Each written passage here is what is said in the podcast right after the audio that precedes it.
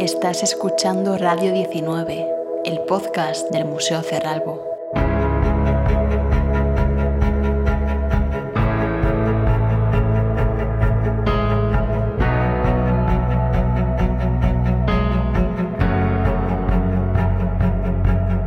¿Qué tal, cerralbianos? Bienvenidos al capítulo 14 de Radio 19. Hoy vamos a hacer una inmersión total en el siglo XIX porque vamos a tratar un tema interesante y fundamental en la época de la familia Cerralbo. Vamos a hablar del protocolo social. Para ello nos van a acompañar dos expertas en su campo, Carolina Miguel Arroyo, directora del Museo Nacional del Romanticismo, y Cristina Recoder, bibliotecaria del Museo Cerralbo. ¿Nos acompañáis?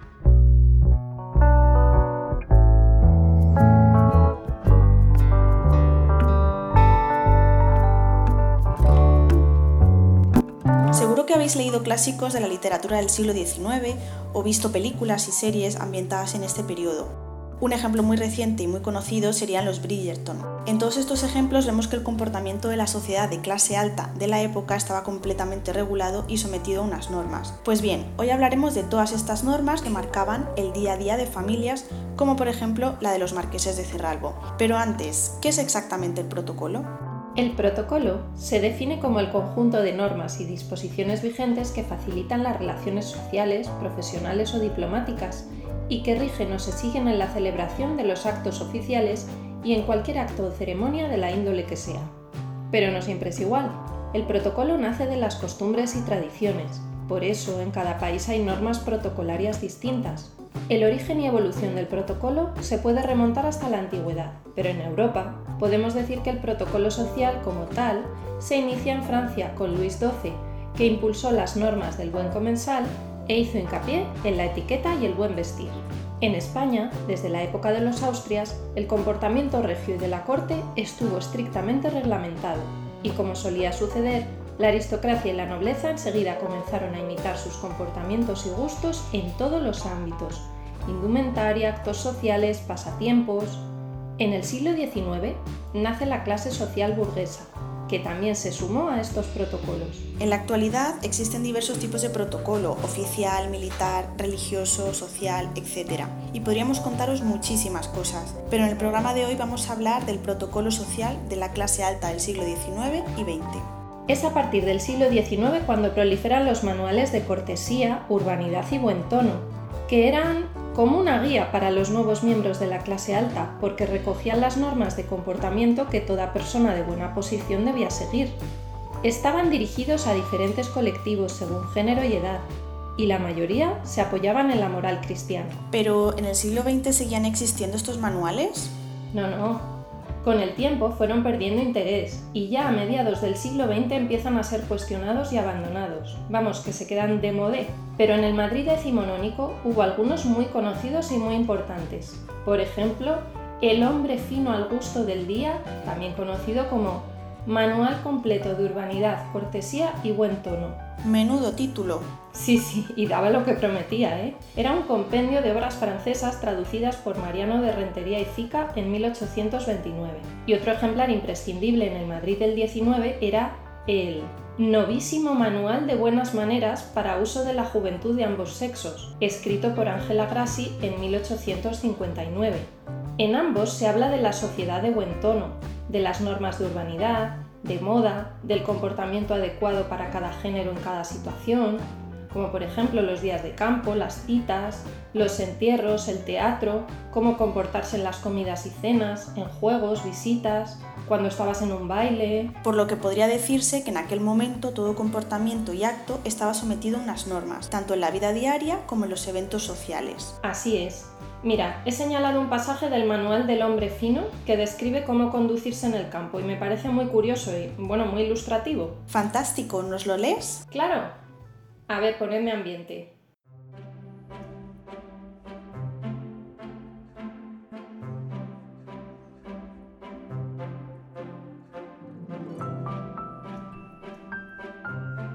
Cuando se vaya a pasear al campo, cuanto más grande es la libertad, más cuidado se ha de tener en no abusar.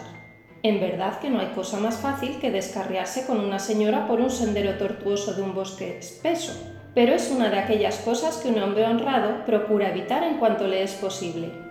Como en todas partes, es necesario consagrarse a las señoras. Es preciso acompañarlas en su paseo, llevarlas sus chalés, su sombrerillo y sus sombrillas, y estar prontos a cuanto indiquen. No imitéis al hombre poco urbano, que apenas llega a un arroyo o estanque corre a tomar una caña y un anzuelo, abandonando a las señoras para ir a pescar, o toma la primera escopeta que encuentra y corre a los campos para hacer la guerra a los habitantes de los bosques. Hay ciertos juegos usados en el campo y en los cuales se debe ceder a las señoras el gusto de la victoria, sacrificio de amor propio que ellas no dejan de conocer y del que jamás se olvidan. Dejamos el campo y volvemos a la ciudad, a Madrid, donde se encontraba el Palacio Cerralbo. No podemos olvidar que estamos en la casa de una familia de la aristocracia madrileña de finales del siglo XIX y principios del XX, así que sus espacios reflejan el protocolo y el modo de vida de la clase alta de la época. En efecto, por un lado tenemos el piso entresuelo, donde se desarrollaba la vida cotidiana de la familia y al que solo accedían las visitas más allegadas. Y por otro, el piso principal, donde el marqués expuso sus colecciones y tenían lugar los eventos sociales.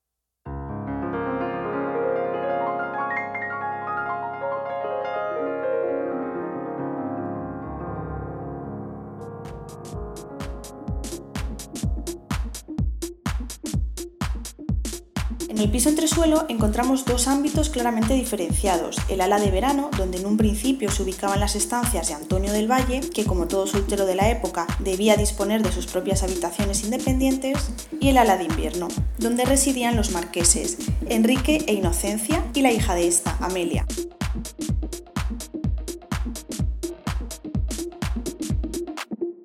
Si nos fijamos en el ala de invierno, vemos una organización que nos habla del protocolo de la época.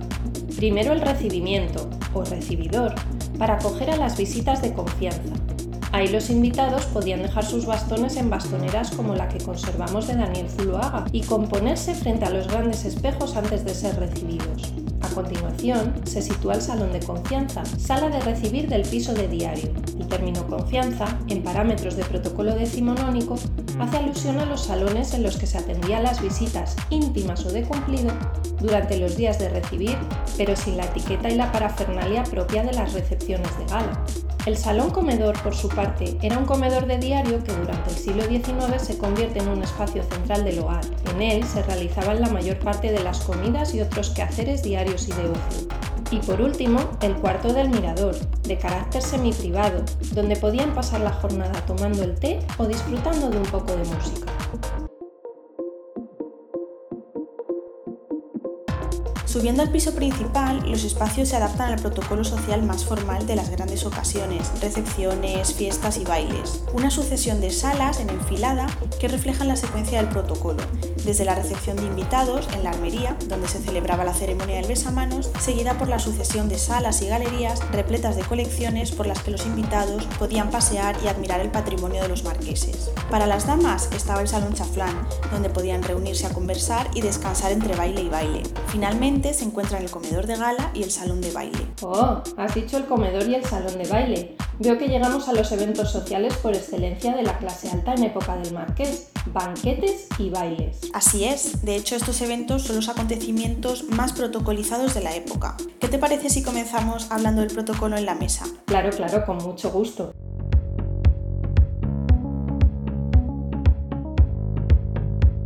Las familias de la aristocracia seguían un protocolo en la mesa tanto en comidas informales como en las de gala, aunque en este caso con más normas y más numerosas y estrictas. O sea, que nada se dejaba al azar y no había situaciones realmente informales, estaba todo súper medido. Sí, pero no eran normas estáticas. De hecho, uno de los aspectos que cambia durante el siglo XIX es el protocolo en la mesa. ¿Y eso? Porque hasta entonces se seguía el protocolo a la francesa. Los anfitriones presidían la mesa en el centro de los dos lados mayores y el servicio de los alimentos consistía en un buffet formado por un sinfín de platos ya preparados de los que se iban sirviendo los comensales. Oye, claro.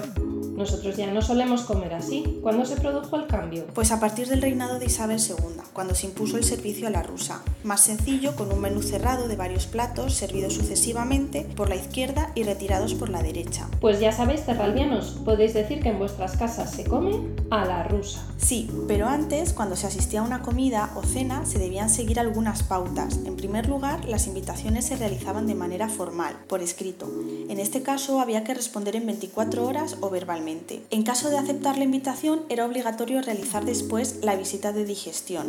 Y llegado el día, el anfitrión debía presentar a los invitados y colocarlos por afinidad. La posición de los comensales estaba estrictamente pautada, incluso la distancia entre unos y otros estaba marcada, 70 centímetros. Así se evitaba la tentación de hablar de forma muy íntima y además permitía que los camareros pudieran manejarse sin problema. Pero ¿cuántas normas, por favor? Pues por si fuera poco, la puntualidad era imprescindible. Las manos siempre debían estar encima de la mesa. Estaba prohibido hablar al oído y la servilleta no debía colgarse del cuello. ¿Y de qué se hablaba en esas comidas? ¿Tenía que tratarse algún tema en concreto? La conversación era un aspecto fundamental. El anfitrión era el encargado de cuidar que no degenerasen cuestiones políticas o religiosas. Pero no solo debía dirigir y moderar la conversación, sino que el anfitrión también tenía que estar al día en diversos temas para tener un amplio repertorio. Buf, hablemos de algo más relajado, que me estoy agobiando solo de pensar en toda la preparación que requería sentarse a la mesa y al autocontrol. Vamos a contar a los cerralbianos cómo eran los bailes.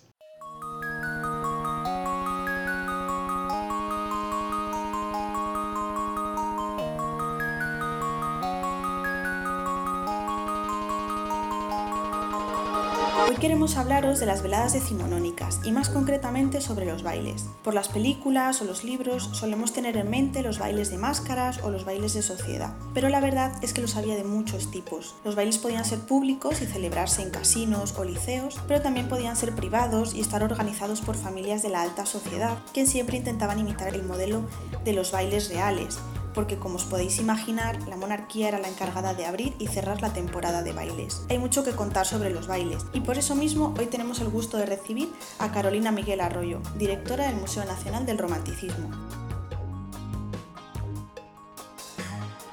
Bienvenida Carolina, muchas gracias por venir a pasar un ratito con nosotros en Radio 19. Hola María, encantada, muchísimas gracias a vosotros por invitarme a vuestro palacio. Es un placer Carolina, como directora del Museo Nacional del Romanticismo no había nadie mejor que tú para explicarnos cómo eran los bailes decimonónicos, un tema que hoy queríamos abordar no solo porque fuesen uno de los eventos sociales más importantes de la época, sino porque estaban tremendamente regidos por unas normas de protocolo, que como sabes es el tema que hoy nos trae aquí.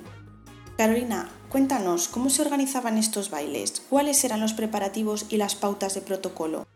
Sí, bueno, yo creo que los bailes eran los espacios de sociabilización por excelencia, porque eh, tenían aunque mucho protocolo, tenían también un poquito más de libertad y luego veremos cómo. Pero por supuesto, dentro de ese protocolo había que tener unas pautas a la hora de invitar. Por ejemplo, se debía invitar con unos ocho días de antelación de cara a que los invitados pudieran preparar todas sus indumentarias, sus joyas, sus peinados. Hay que tener en cuenta que eran los espacios en los que mayor lujo podían lucir las personas invitadas. Con lo cual, las invitaciones se tenían que enviar, pues eso, con unos ocho días antes. A veces se enviaban con menos tiempo, pero no era recomendable porque eso ya se entendía como una falta de educación, ¿no? de que no se estaba dejando a, a los invitados que prepararan sus galas con toda la autonomía que debían hacer. Y además los preparativos que tenían que llevar a cabo los anfitriones también eran muchísimos. Pensemos que en Madrid, durante la temporada de invierno, que era cuando se desarrollaban los bailes, porque en verano ya las familias aristocráticas e importantes se iban a sus residencias de, verano, podía haber en una sola noche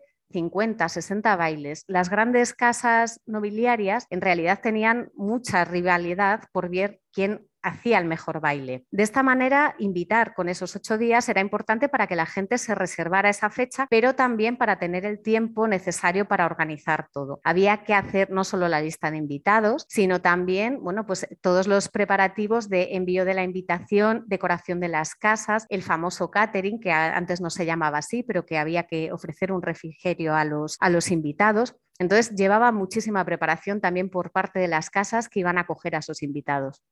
Por lo que nos cuentas, vemos que los anfitriones tenían que encargarse de un montón de preparativos, pero los invitados, estando ya a mesa puesta, imagino que su gran preocupación sería la de ir espectaculares. Pero ¿cómo eran sus preparativos? Seguro que ante una gran fiesta tendrían que invertir también mucho tiempo de preparación.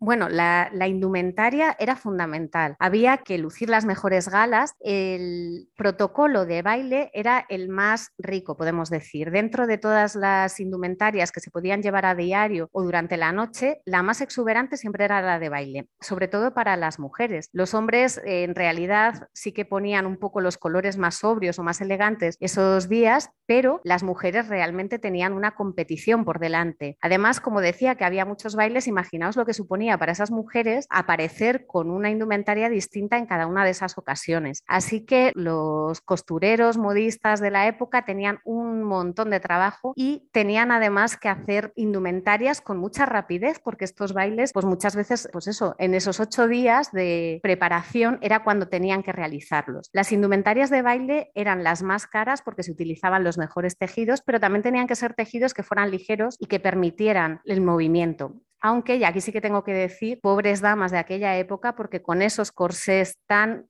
Tan, tan, ceñidos, realmente lo de bailar era una cuestión bastante complicada. También la joyería era muy importante porque los aderezos de baile eran los más ricos y de nuevo volvemos al problema, que no había que repetir. Por ello era muy habitual también que se usaran otro tipo de complementos como las flores. Pensemos que en el siglo XIX no era nada habitual poder lucir flores frescas las floristerías no tenían esa cantidad de disponibilidad y el tener flores frescas a su disposición hablaba de bien que se tenía un comercio con las zonas más cálidas como Valencia o bien que se tenía un jardín en casa bastante cuidado. Con lo cual, con ese tipo de elementos, las mujeres podían cambiar un poco sus aderezos de joya y dar un toque que fuera diferente, pero siempre marcando una realidad social diferente. Y luego otro tipo de complementos, como puedan ser los abanicos, los y todo tipo de carnes de baile de los que hablaremos un poquito más adelante. Y me gustaría también centrarme en el peinado porque la parte del peinado, sobre todo para las damas, era de las más complicadas. En este momento las damas contaban con sus ayudas de cámara, pero también con peluqueros profesionales que las adecuaban sus cabellos para este tipo de eventos. Generalmente los peinados de baile eran muy complejos. En los años 30 quizá fue cuando 1830. Fue cuando más complejos fueron y usaban todo tipo de elementos que también hacían muy complicado el bailar, como pájaros completos, las aves del paraíso, por ejemplo, que tenían unas plumas muy llamativas y todo tipo de coronas, semicoronas, tiaras, blondas de encaje, es decir, que eran peinados muy complicados y normalmente recurrían a partes postizas de cabello para completar un poco todo aquello, con lo cual realmente las cuentas que iban destinadas a pagar a esos peluqueros eh, eran muy abultadas. La verdad es que hubiese sido maravilloso poder ver toda esta puesta en escena, los vestidos, los peinados, complementos. No podemos viajar en el tiempo para verlo, pero gracias a museos como el vuestro, el Museo Nacional del Romanticismo, podemos hacernos una idea viendo algunos de estos elementos indispensables en, en los bailes del 19, ¿verdad? Sí, conservamos muchos de los aderezos de joyería, por ejemplo, que los más ricos, como decíamos, eran los que se podían lucir en este tipo de eventos. También elementos como peinetas y demás para sujetar ese cabello y, sobre todo, además de abanicos y otras cuestiones, los carnes de baile, que eran como una especie de agenda de libretitas en las que a veces también se podían guardar tarjetas de visita, de las que luego hablaremos, y que eran fundamentales porque las damas de la época los llevaban para apuntar el orden de baile. Era fundamental además porque en ese momento, cuando las damas lucían sus carnes de baile, también estaban dando mucha información a los caballeros que podían pedirles una u otra danza porque, por ejemplo, las solteras usaban normalmente carnes de baile de nácar, mientras que las casadas lo hacían de marfil y las viudas de azabache. Era un lenguaje un poco que ahora nos puede resultar gracioso, pero era una forma de que la gente que no se conociera entre sí pudiera decidir ya con una vista quizá en posteriores cuestiones. Vamos, que en cada época hemos tenido unos códigos propios de comunicación. Ahora, no sé, por ejemplo, tenemos los memes o los emojis para transmitir un mensaje ya preestablecido socialmente, pero antes había otras herramientas para hacernos entender. Los materiales eran en sí mismo un código y los abanicos no solo servían para el calor, ¿verdad? Exacto. Bueno, los abanicos también es muy curioso porque es cierto que en España se usaban mucho y de hecho nos diferencia es un poco con el resto de bailes europeos, que en el resto de cosas estamos un poco más parecidos. A los extranjeros les, les chocaba muchísimo que las mujeres españolas, incluso durante el baile, seguían con sus abanicos. O sea, que es verdad. Y claro, por supuesto, el lenguaje de los abanicos con todas esas cuestiones de cómo se movían las varillas, el cerrado, el abierto, qué partes de la cara se señalaban, también eran códigos que ahora mismo desconocemos, pero que en su época eran parte fundamental de la comunicación entre las personas. Qué interesante, Carolina. Oye, vamos a continuar hablando de esas normas, de protocolo de los bailes. Cuéntanos un poco más sobre las fases que componían la velada. Pues mira, normalmente los bailes comenzaban en torno a las 9 de la noche. Las calles, por ejemplo, aquí en Madrid, ¿no? donde está el Cerralbo, donde está el Museo del Romanticismo, eh, como sabéis, muchas calles no son especialmente anchas. Imaginaos lo que eran esas comitivas de calesas y de carruajes que tenían que llevar a los invitados al baile. Algunos, los que menos economía tenían, alquilaban esas calesas para el momento, pero no era lo habitual. Las casas de la época, como por ejemplo aquí el Museo del Romanticismo, tenían una puerta de entrada para que esos carruajes llegasen a la escalera de honor, pero ese carruaje tenía que volver a salir por el mismo espacio, con lo cual era bastante lenta la entrada de los invitados. Otros palacios, como por ejemplo, para quien lo conozcan, el Palacio de Fernán Núñez, tuvieron que hacer una entrada de carruajes y una salida. Eso facilitaba muchísimo la circulación de las visitas. Normalmente los anfitriones les esperaban a los invitados en esas escaleras de honor, les acompañaban. No era adecuado que las mujeres fueran solas, con lo cual el anfitrión, si llegaba una mujer que por lo que fuera había enviudado o cualquier otro motivo, ¿no? que su, su esposo se encontrara indispuesto, era el, anfitrión el que la cogía del brazo y la introducía en la sala de baile. También en muchas películas en las que se hablan de estos temas, se puede ver cuando una mujer entra sola al baile, es una declaración de intenciones, ¿no? Nos está hablando un poco de que esa mujer es de armas tomar, pero no era lo habitual. Luego la escalera de honor además se engalanaba normalmente con espejos. Tenemos que pensar que los espejos eran un elemento muy rico porque no eran habituales, sobre todo en la primera mitad del siglo XIX. Tener grandes espejos era un símbolo absoluto de riqueza y además se ponían muchísimas velas y flores, todo engalanado para la ocasión. Y luego la entrada del baile, normalmente ya en la sala, en el salón de baile, estaba el bastonero, que era quien organizaba un poco los asientos y demás. Los anfitriones en realidad tenían mucha tarea por delante, eran los que tenían que organizar no solo la llegada de los visitantes, sino también el propio baile en sí. Debían ser ellos quienes iniciaran el baile con las personas más importantes que hubiera en la sala. En los bailes, por ejemplo, de Palacio, que eran el epítome ¿no? de los bailes de sociedad, era la reina Isabel II la que abría siempre el baile con el presidente del Consejo de Ministros. Tal era de importancia ese primer baile que en España hubo una crisis porque Isabel II, después de bailar con el que era en ese momento el presidente del Consejo de Ministros, el general O'Donnell, bailó en segundo lugar con su rival, con Narváez. Esto para que nos hagamos a la idea de la importancia que tenía, O'Donnell presentó al día siguiente su dimisión. Luego, una vez en la sala de baile, las mujeres podían quedarse sentadas, normalmente se disponían sillas alrededor de las paredes para que pudieran estar acomodadas, pero también los anfitriones debían velar porque ninguna mujer se quedara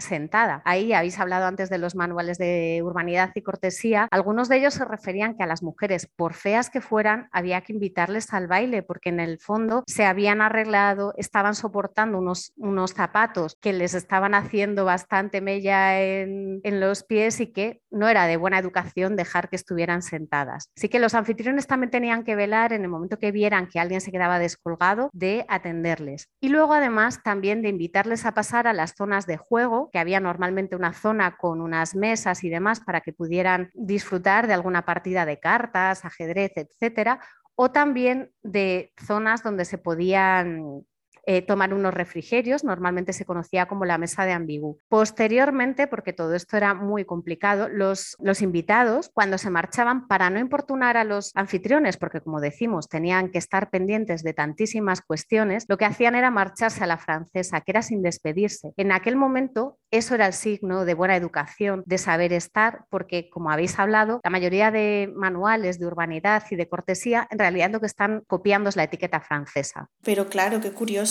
porque lo que antes podía considerarse un comportamiento de cortesía, ahora se considera de muy mala educación. Exacto. Eso de irse sin despedirse ni dar las gracias yéndose los invitados a la francesa. ¿Cómo se agradecía la invitación al baile? Si había una, una cuestión muy decimonónica, igual que el pasear, era el visiteo. El visiteo se estaba, vamos, para todo. Existían visitas para agradecimiento, como en este caso, por haber sido invitado a un baile, pero para cualquier otra cuestión que nos podamos imaginar, como también por haber sido invitado a un banquete de los que habéis hablado, o por fallecimiento, o por un nacimiento, o por una boda, todo, todo se hacía mediante una visita. De tal manera que las visitas al final llegaron a ser tan frecuentes que eran muy cansadas. Las visitas normalmente tenían lugar en la sala de confianza, que era un espacio donde la familia recibía a las personas. Se hacían normalmente en torno a las 3, las 5 de la tarde las visitas de agradecimiento de un baile y había que hacerla a los 7 días normalmente de, de que éste se hubiera producido. Pero los anfitriones que habían recibido esa visita de agradecimiento, a la vez tenían que devolver esa visita con otra visita de agradecimiento por haberles hecho una visita. Realmente solo de pensarlo ya nos podemos hacer a la idea de lo cansado que era esta red de visitas que además generaban en sí otras tantas, con lo cual poco a poco se fue haciendo más común que se entregaran tarjetas de visita para eludir estas continuas, continuas, continuas obligaciones. Al principio no estaba bien visto, pero ya con el tiempo todos vieron que era mucho más práctico. Las primeras veces normalmente se entregaban al personal de servicio que recibía en la puerta y este se encargaba de escribir encima de la tarjeta y a la vista de las personas que la entregaban las letras E que significaban que esta había sido entregada en persona. Como diciendo, han venido, lo que pasa es que, bueno, no querían importunar. Con el tiempo ya incluso eso se deja de hacer y simplemente el personal de servicio de una casa lleva tarjetas de visita a otra casa. Hablábamos antes de los abanicos, de carnés de baile. Las tarjetas también van a tener en sí mismas un código para tener que escribir. Ya era tal el hartazgo que me imagino que tenían las personas de aquella época que con un sistema de dobleces, según la esquina que doblaran, pues estaban agradeciendo una u otra cuestión. Por ejemplo, en lo que nos afecta en el baile, eh, aunque había varias formas de hacerlo, una de las más comunes era agradecer la invitación doblando las dos esquinas inferiores de la tarjeta. Claro, entiendo que la tarjeta de visita surgiría como, como, una necesidad. Con un sistema de visiteo tan desarrollado y finalmente tan complejo, llegaría a ser insostenible ese sistema de visitas. Aunque luego también con las tarjetas eh, se llegase a crear todo un sistema protocolario, con esto que nos cuentas de las dobleces. Vamos a ir concluyendo, así que te lanzo la última pregunta, Carolina. ¿Por qué fueron tan importantes los bailes para la sociedad decimonónica? Nos has contado que requerían un montón de preparativos, pero ¿para qué? ¿Para qué invertir tanto tiempo y tanto esfuerzo en estos eventos? Yo creo que fue uno de los espacios de sociabilización más importantes de la época, junto con los banquetes y demás. Pero frente a los banquetes, en el que mm, normalmente bueno, pues los invitados estaban sentados, los bailes ofrecían la capacidad de que la gente pudiera relacionarse entre sí. Esto era muy importante porque los bailes fueron los lugares donde se cerraron negocios, se cerraron matrimonios, se urdieron todo tipo de tramas políticas y aparte era el lugar donde hacer las grandes relaciones. No hemos hablado de cómo se hacían las listas de invitados, pero era fundamental que en esa lista de invitados hubiera las personas más eh, relevantes de la sociedad para que se pudieran hacer todos estos tipos de negocios y de cuestiones. Y luego, por supuesto, fuera de todas estas cuestiones quizá políticas, económicas y demás, el baile tenía una dimensión social eh, de divertimento absoluto. Era el lugar donde se podía perder un poco también la compostura. Por mucho protocolo que hubiera, el protocolo siempre estaba para romperse. Prueba de ello es que estos bailes que nos imaginamos tan encorsetados y demás podían acabar a altísimas horas de la madrugada no nos imaginamos a, esas personas saliendo de madrugada de la casa de un anfitrión, pero así era. Yo creo que estos bailes serían el escenario, la hoguera de las vanidades, el desfile de, todo un poco lo que era una sociedad que estaba muy dedicada al ocio, pero también con todo lo que aquello conllevaba, ¿no? que son cuestiones que para la sociedad actual nos, nos resultan muy ajenas, que realmente para ellos tenían una importancia vital. Carolina, nos has contado muchísimas cosas, te damos las gracias. Ha sido un placer escucharte y dar un poco de luz a este tema tan interesante que precisamente está muy bien reflejado tanto en el Museo Nacional del Romanticismo como en el Museo Cerralbo. Sí, sí, tenéis un salón de baile maravilloso con una zona además para la orquesta. Bueno, ¿quién, ¿quién hubiera podido asistir a un baile en... Bueno, igual no, ¿eh? Lo estoy pensando ahora con todo lo que conlleva, igual me arrepiento, pero desde luego tenéis un salón de baile maravilloso y me hubiera encantado poder mirar por una mirilla y ver cómo, cómo se hacían esos bailes en el palacio, en el hotel del Marqués de Cerralbo. Bueno, para eso tenemos nuestros museos, para que las personas puedan tener al menos una pequeña ventana al pasado. Muchas gracias Carolina, nos vemos en la próxima. Hasta luego, gracias.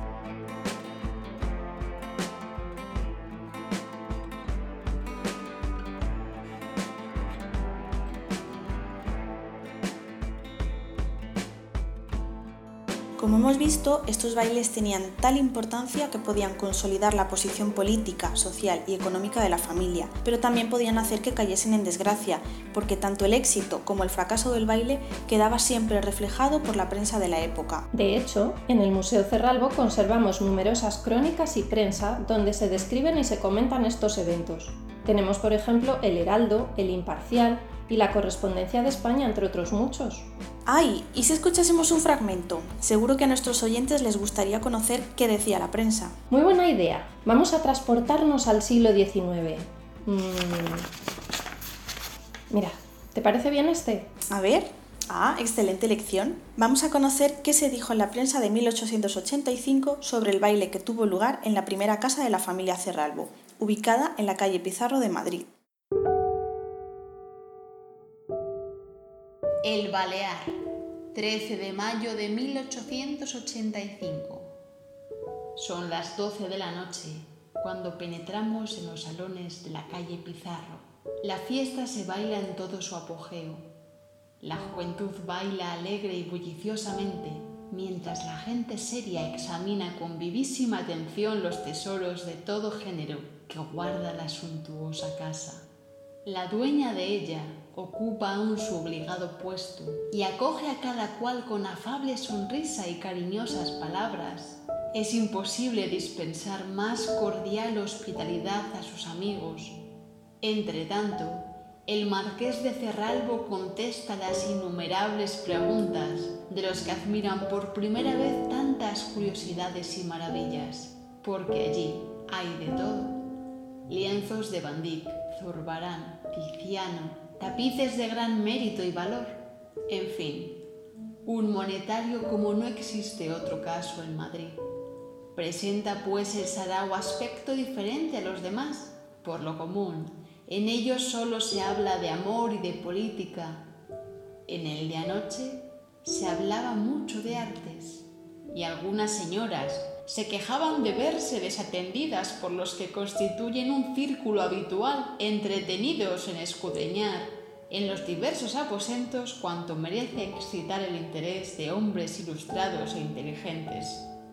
Sin embargo, el baile no perdía nunca su animación y sucedíanse los valses y las polcas sin interrupción ni intervalo. Los accesorios y detalles de la fiesta correspondieron al buen gusto y esplendidez de los anfitriones. Excelente orquesta, exquisito buffet, lograron satisfacer las exigencias de bailarines y gastrónomos, siendo digno de remate de todo un cotillón rico en caprichos y juguetes que empezando a las dos de la madrugada concluía cuando el día no estaba lejano. Nuestra ligera descripción no dará sino muy imperfecta idea de lo que ha sido la fiesta de anoche, una de las más brillantes y completas que ha habido en esta capital. Madre mía, ha sido como si nos hubiésemos colado en la fiesta y nos hubiésemos quedado en un rinconcito mirando. Total, asomadas por un instante a la vida y época de los marqueses.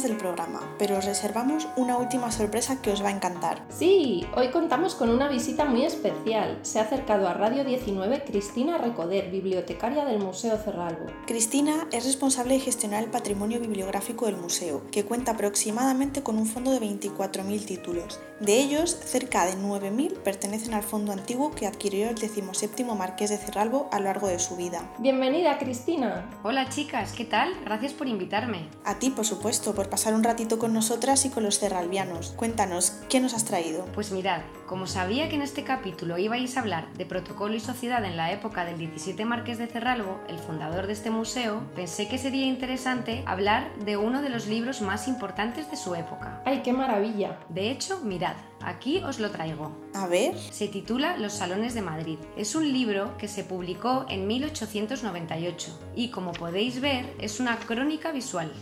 Tiene imágenes de sociedad, concretamente unos 67 fotograbados de Franzen. Así, con este libro podemos conocer los interiores domésticos de la aristocracia madrileña decimonónica. Podemos contemplar imágenes de los salones más relevantes de la sociedad del momento junto con las crónicas de Montecristo. Bueno, y además os interesará saber que el prólogo está escrito por Emilia Pardo Bazán. Menuda joya, Cristina. Ya sabía yo que os iba a encantar. Totalmente, nos conoces demasiado bien. ¿Os parece que os lea la introducción? La escribe el editor del libro. Todo tuyo. Venga, dice en la introducción. El título, Los Salones de Madrid, hace pensar a primera vista en una obra frívola sin utilidad y sin fondo. La reflexión, sin embargo, modifica esta impresión desfavorable. Registrando en el pasado, atentos también a las cosas de su tiempo, los escritores y artistas han se dedicado a pintarnos todas las épocas. ¿Por qué, pues, no conceder los honores de la imprenta a los salones de hoy? ¿Por qué dejar a nuestros descendientes la tarea de reconstituir con gran trabajo lo que nosotros tenemos delante de nuestra vista y podemos transmitirles tomado del natural? Así como la historia juzga a los hombres después de la muerte, una época no puede ser discutida imparcialmente sino a distancia. A nuestros descendientes tocará dilucidar este punto. Bueno, no cabe duda de que nos encontramos ante un documento histórico muy valioso. Además, tenemos la suerte de poder consultarlo a través de la Biblioteca Virtual de Patrimonio Bibliográfico. O sea que está en acceso abierto. Eso es, así que ya sabéis, podéis echar un vistazo a sus páginas cuando queráis. De hecho, la entrada 12 nos habla del Palacio Cerralbo. Cristina, nos quedaríamos hablando contigo horas, porque la biblioteca del Museo Cerralbo está especializada en un montón de temas y seguro que nos podrías hablar de todos ellos, que es historia del arte, numismática, pintura, arqueología, artes decorativas, escultura, dibujo, grabado. Sí, es una colección espectacular pero no os preocupéis, invitadme otro día y os hablo de lo que queráis. Eso está hecho, lo apuntamos. Y bueno, dentro de poco tendrás más cositas que contarnos, porque estás preparando un proyecto muy jugoso para este otoño. No podemos desvelar más, terralvianos. Eso es, de momento, secreto, secreto. Cristina, muchas gracias por venir y acercarnos a los salones de Madrid. A vosotras.